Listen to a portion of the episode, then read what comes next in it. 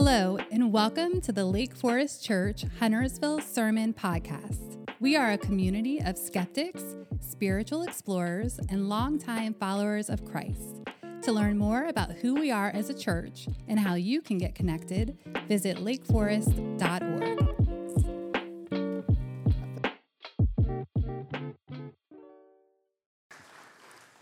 Today, for the new year, we're starting with the heart.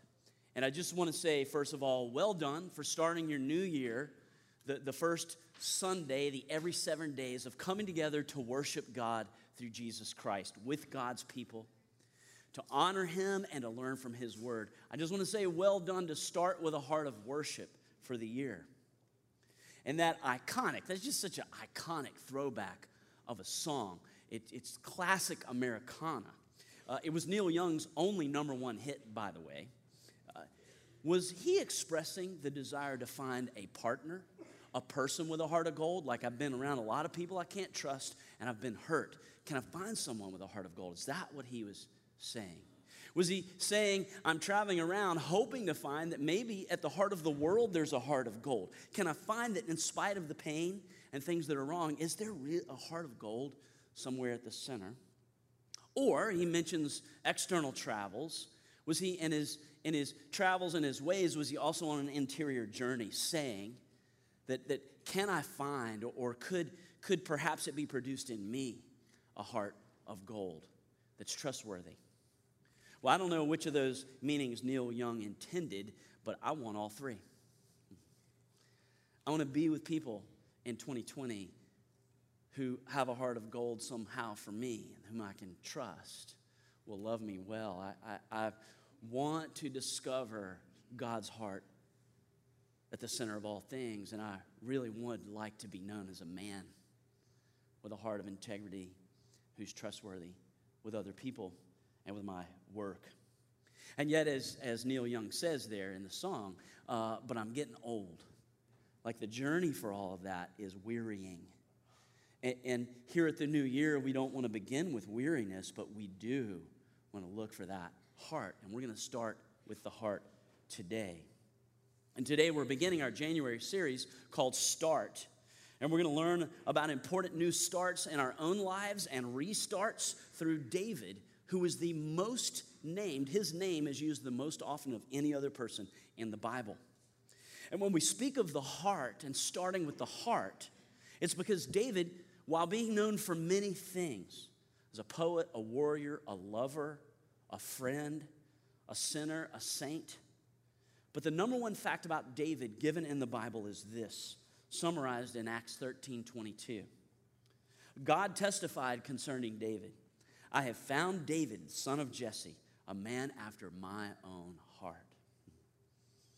And, and, it turns out that looking for a heart of gold, if I can extend it just a bit further, David in the Bible ultimately learned to tune his heart to God's own heart the only continuously reliable heart of gold in existence.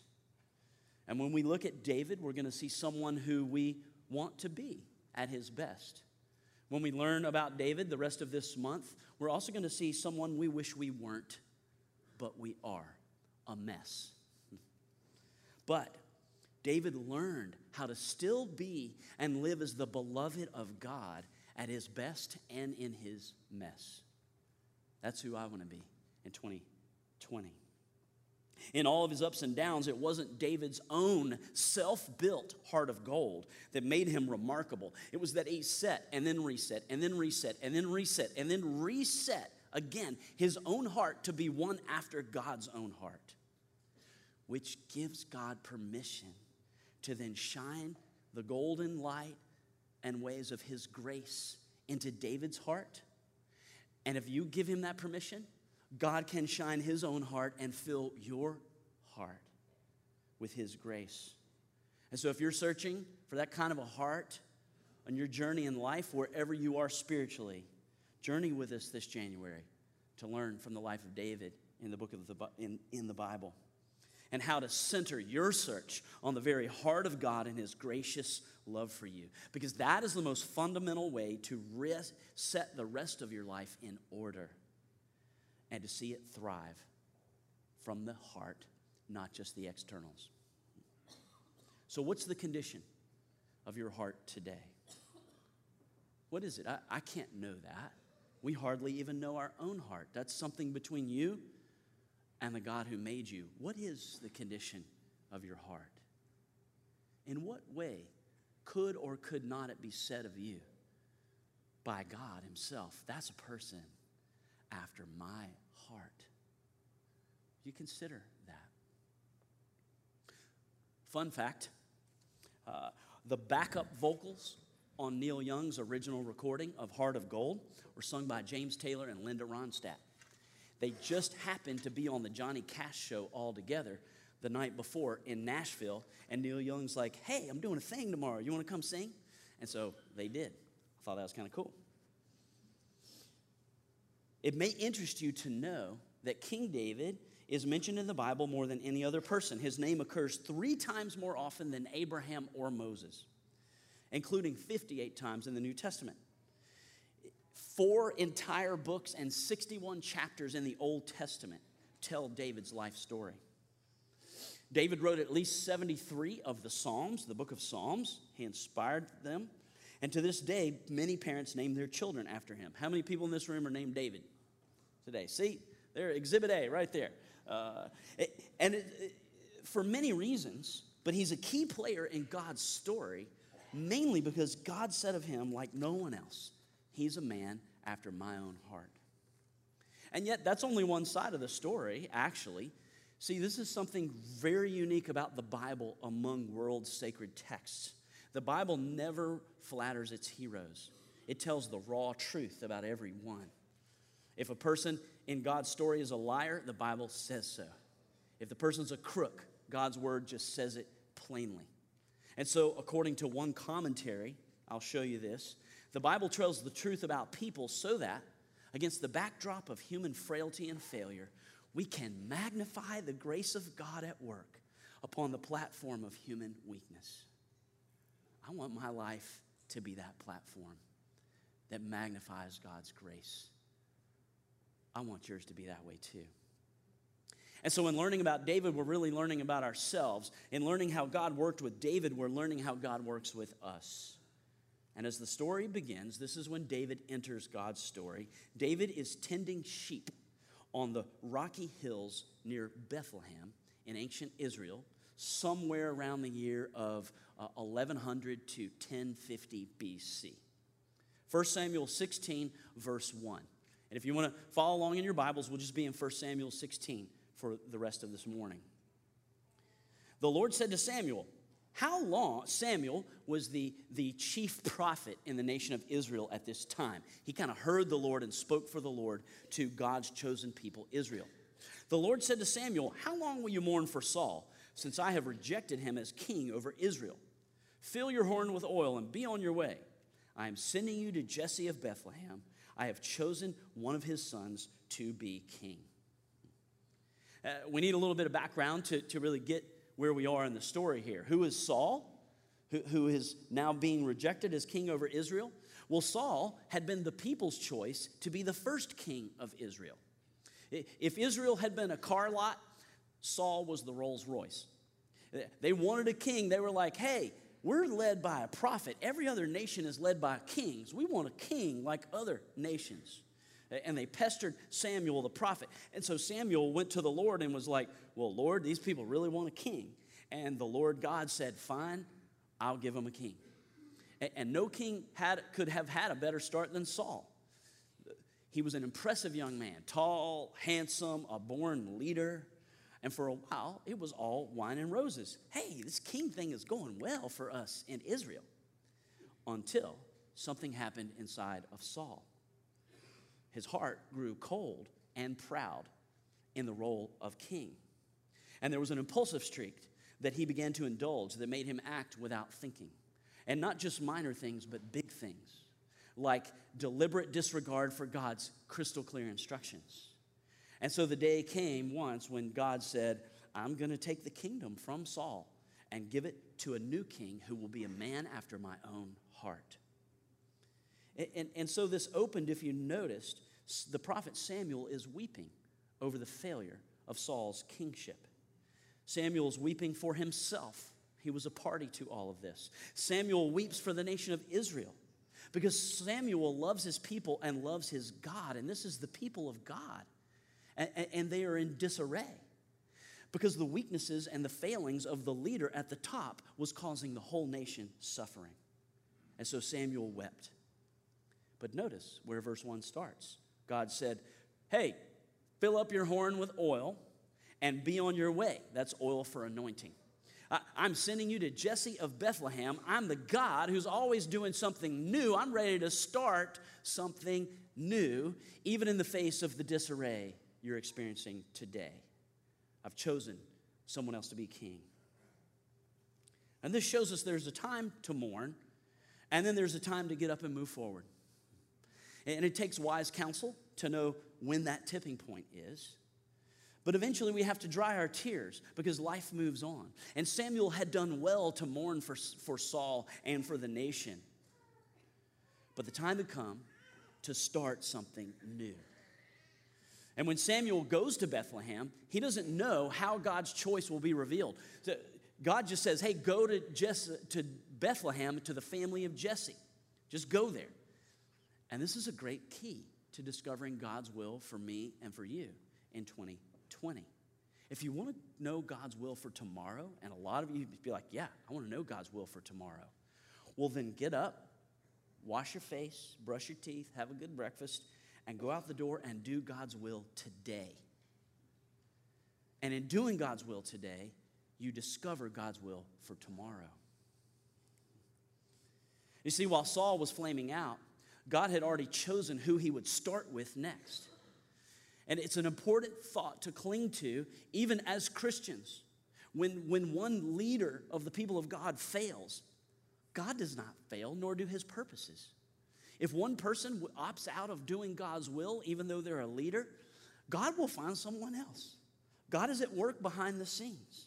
What was God doing while Saul was self destructing as king? God was preparing David to be king. Even then, David was a young boy. No one knew it but God. Samuel didn't know, Saul didn't know, Jesse didn't know, the dad, and David himself had no clue. And so, are you uncertain or worried about your future? Or one or two of you even in a state of panic, fearful over what might happen next? I want you to rest in these two words God knows.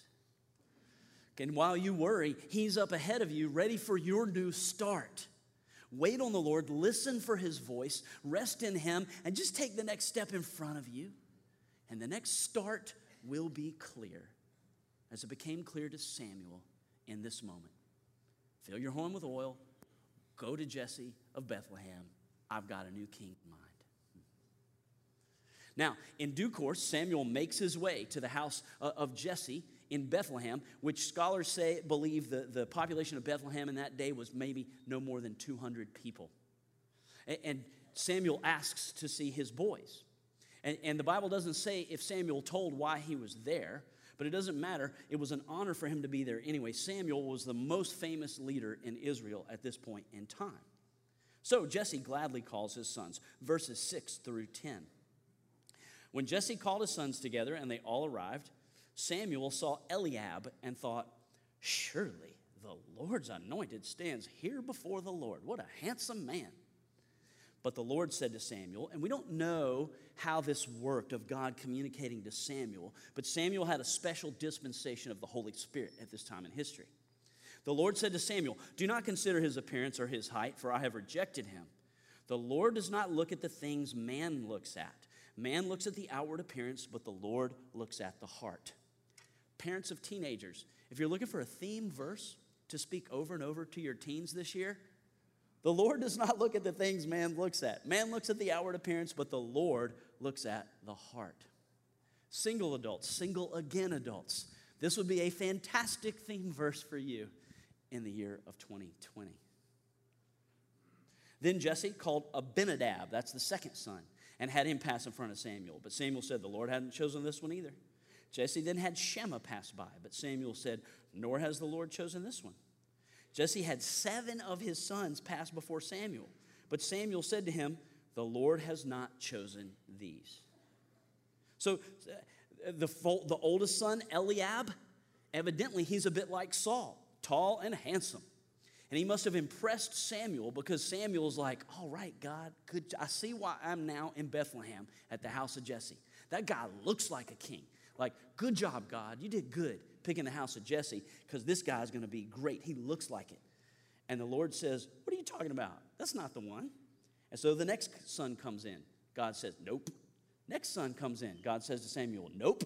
Next up, Nope. Nope. Nope. Nope. And Samuel is 0 for 7 in picking the next king of Israel. And he's bewildered. He came to anoint the new king, but he's nowhere to be found. You see, Samuel assumed in advance when he saw Eliab that he assumed he knew God's will, but he was dead wrong. Samuel was repeating the same mistake that the nation had made earlier. He wanted someone who he thought looked like a king. You see, Samuel assumed what had looked like God's will in his past would look like God's will in his new start. This reminds me uh, of a period of my life, uh, uh, of several years, when I was working my tail off in my late 20s as the assistant pastor at a growing church in Memphis. And my wife Angie's primary work in those years was being home raising our two preschool aged, diaper wearing boys. And during this period, I kind of, uh, you know, we were still not, hadn't been married that long, and I was trying to figure out how to be a, a loving husband to my wife at this stage of life. And, and I, I, what I figured out uh, was it involved two things right then. Number one, first, when I pulled into the garage of my car after a long day, I was tired.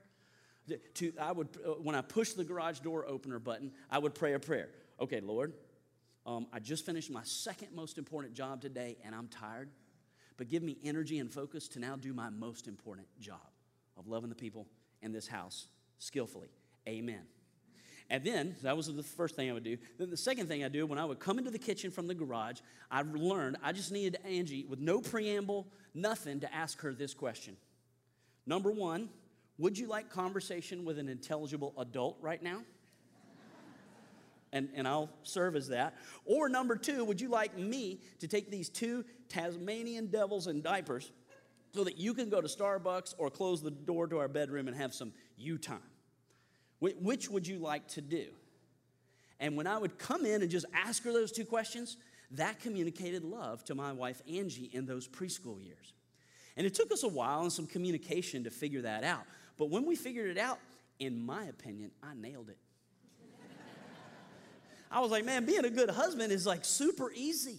I just had to come home and ask that question, and then whichever one she says, I just do that. And she's like, my husband loves me. Right? It was easy. But then the boys grew a few years older and they went off to grade school. And my wife's needs from her husband changed. Like from the easy, okay, I got it figured out, to like, she needed totally different stuff from me. And I come home, hey, so here's the two questions. And that's not doing it for me. Uh, all of a sudden, uh, that was now lame, and I had to make a new start as a husband to ask and understand what would communicate love to my wife at this new stage with new needs of her life. And I wonder what that might be for you today. You see, the prophet Samuel, he was like, well, the last king was the oldest child, tall, handsome dude. So the next king must be like that. Are you still trying to fulfill the will of God to love your husband or your wife or your child or your best friend or roommate the way they needed to be loved one or two life stages ago? Because it changes. It's time to start by opening your heart to God's will to love them today, this year, not last year. And no, you haven't built up credit for loving them well in the past. Love is a flower that must bloom afresh every season, it doesn't roll over. Trust me, I've learned that. You don't get credit for the past. Married folks in particular, a good start to your new year and the will of God for how you love the people closest to you with skillful intent would be in your most important relationship go home, ask your spouse, if you're married, this question about their heart Hey, girl, dude, bro, what most communicates love to you in this season of life from me? And then zip it, take some notes, and then do precisely what they say until it becomes a habit. If you do so, you both will have a blessed 2020. Now, there's something else really human about this scene here. Samuel should have learned from his experience with Saul. And we all have the, the, the, tendency to flirt with Eliab, even though we've already been burned by Saul. We never seem to learn. We're impressed by outward success, looks, appearance, money, power, names, titles, connections, clothes, cars, boats, degrees. Those things are fine in and of themselves. But God looks at the heart. And the more we look at the heart, the more joy and peace we will find in our choice of friends, our choice of business partners, our choice of key employees, and our love interests. So remember, this chapter opened with Samuel the prophet weeping over how bad the choice of Saul to be king had turned out.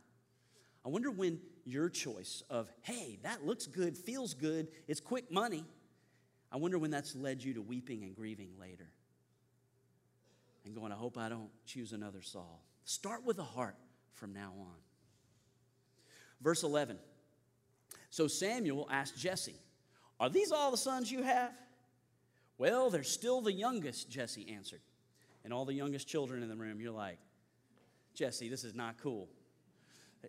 There's still the youngest, but he's tending the sheep.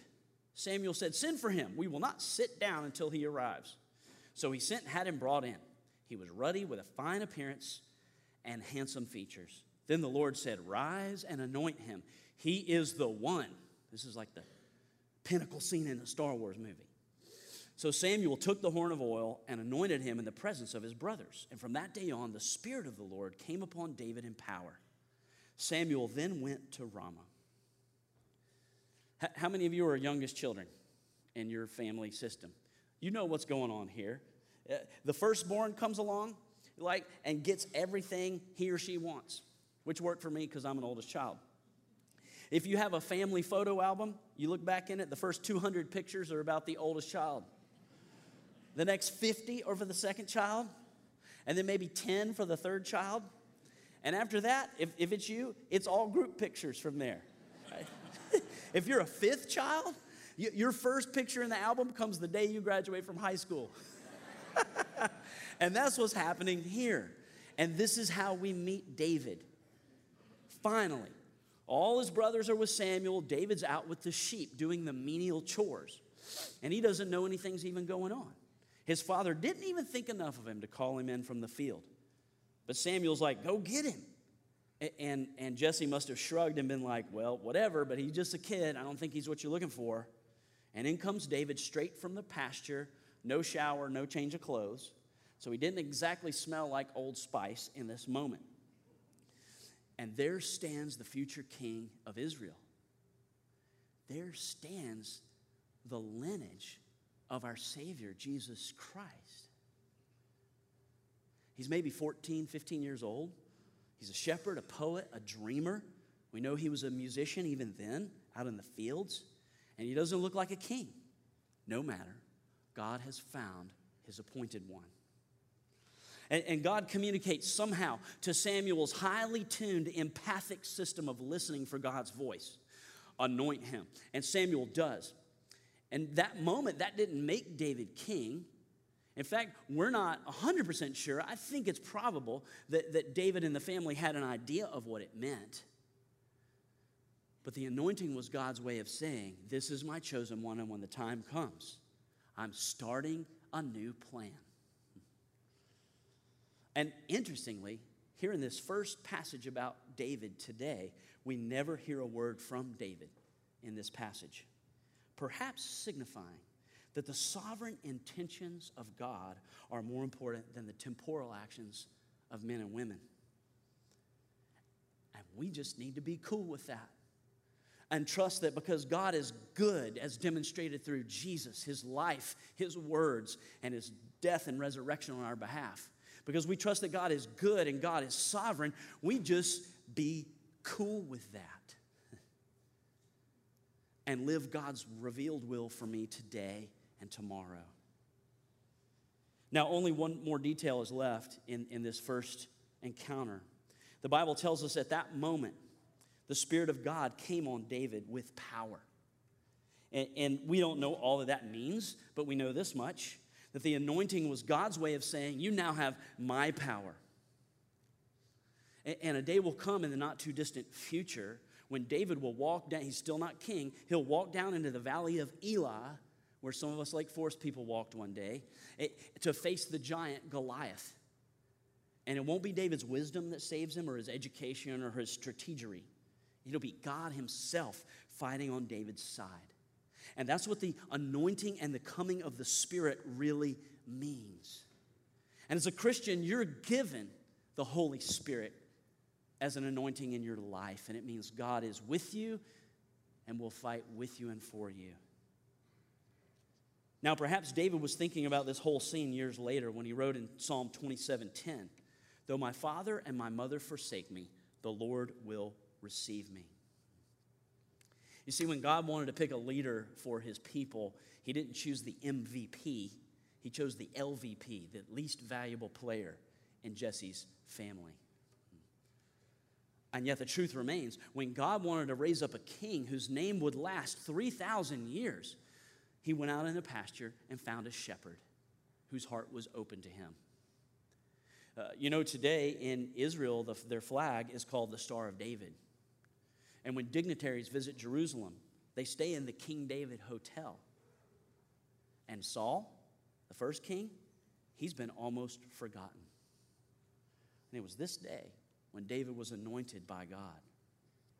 And then 1100 years later, another young Jewish man, also from the town of Bethlehem, stepped out of the wilderness and declared himself God's anointed in the line of David. And he was anointed by the Holy Spirit through the baptism of his cousin John the Baptist at the Jordan River. And his name is Jesus. And he revealed himself as God's anointed but not just anointed as king, but also as savior. The word Messiah for Jesus, it literally means in the Hebrew, the anointed one, God's anointed. It's the same word used of King David.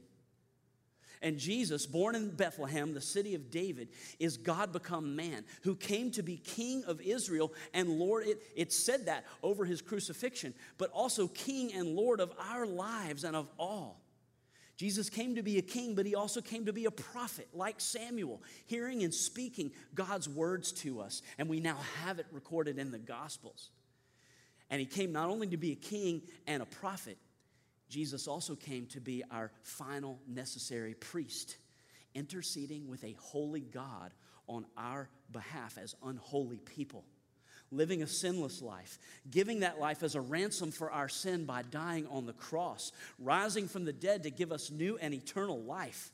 And when you put your faith in Jesus, He makes you the anointed of God by anointing you with His Holy Spirit of God.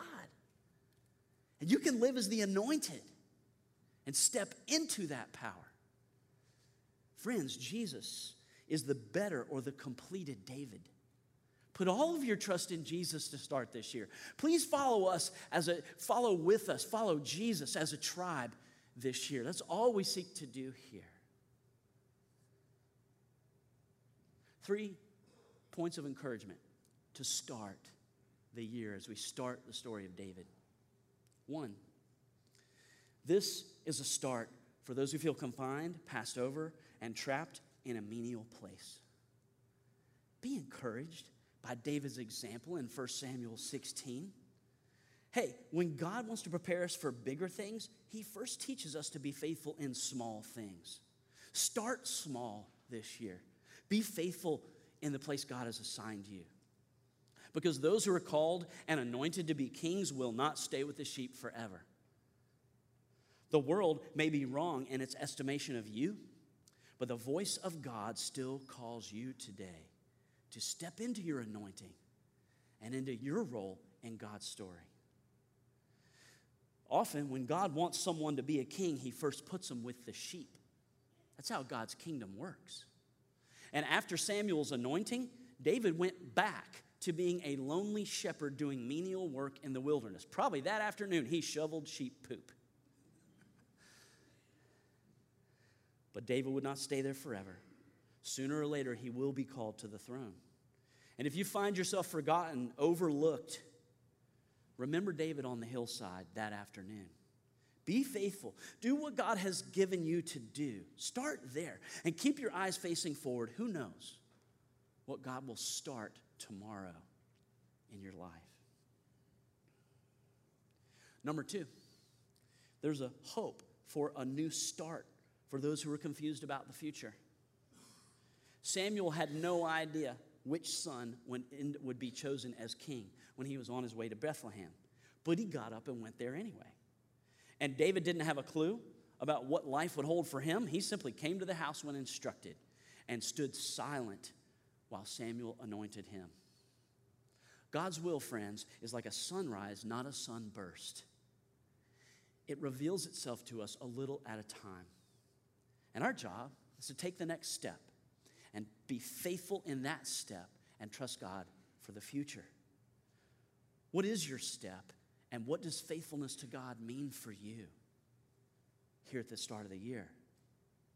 In due time, God will make the rest of the way plain. You can count on Him.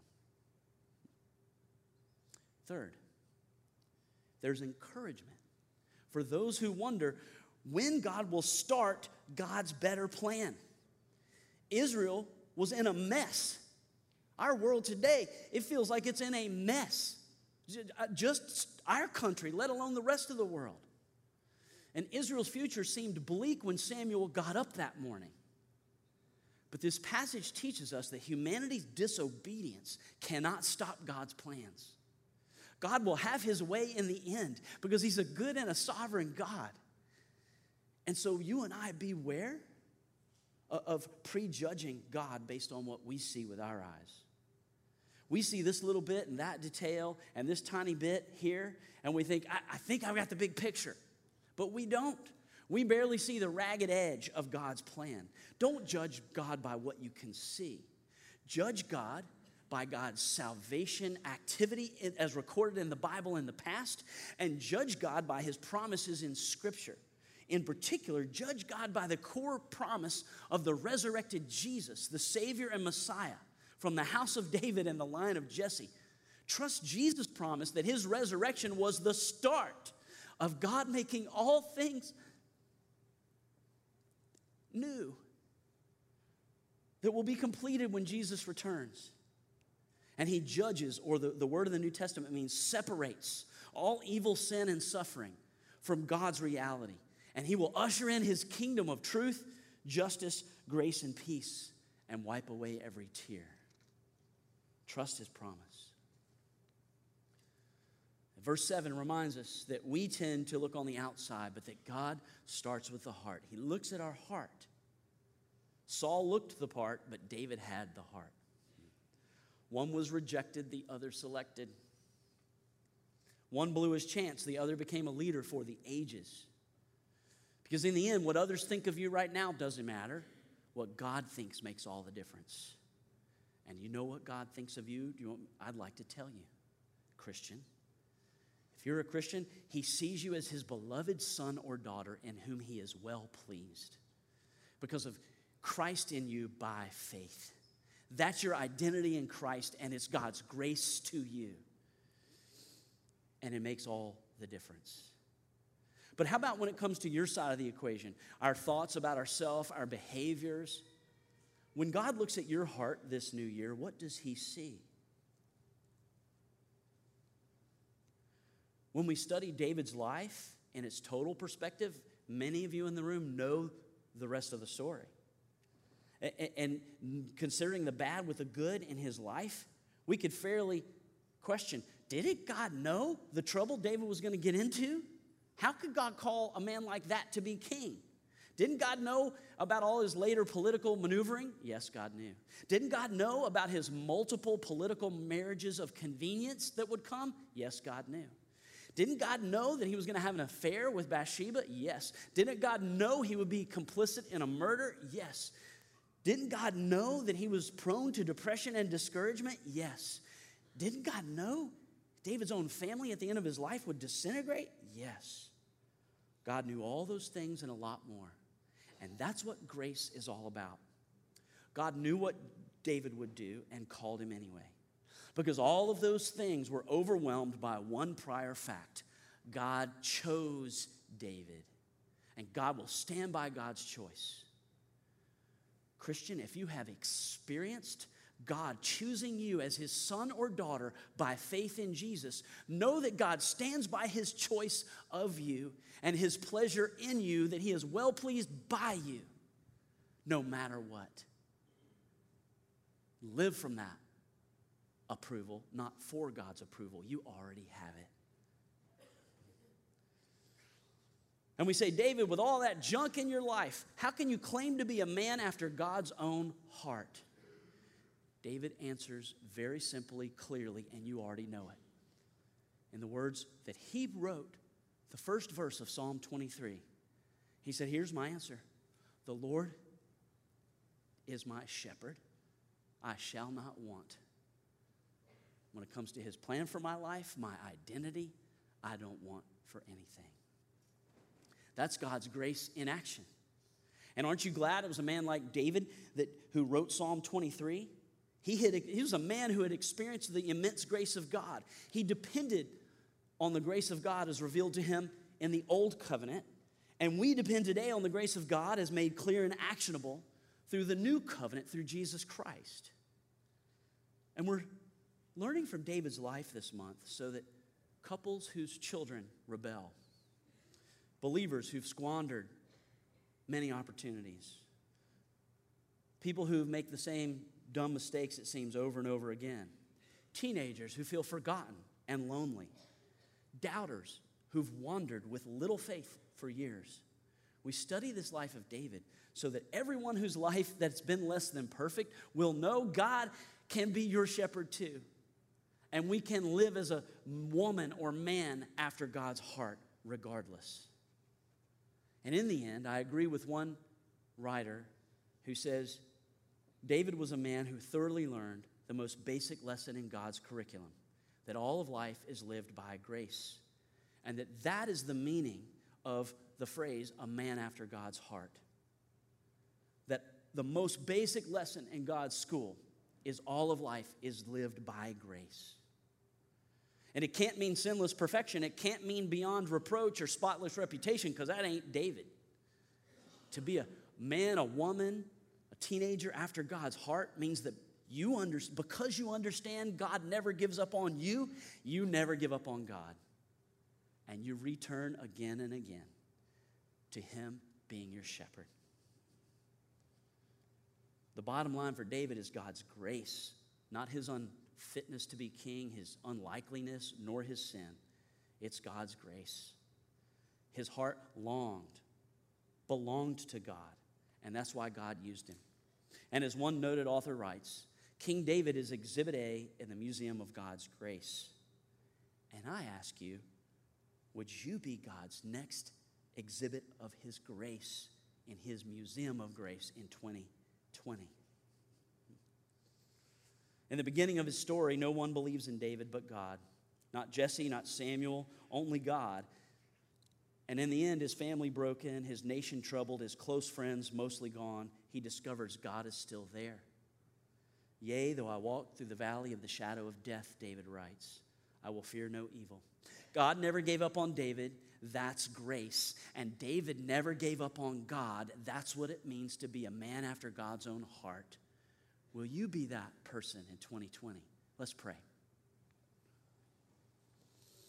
Friends, I ask you again, what's the condition of your heart toward God this moment? Is it open or closed? Is it hard or soft? Friend, what do you believe God may have in store for you in 2019? Where are you asking for a start? Or where might you be, look, be faithful today and have eyes wide open for when God will make a new start in your life? Offer that to Him now.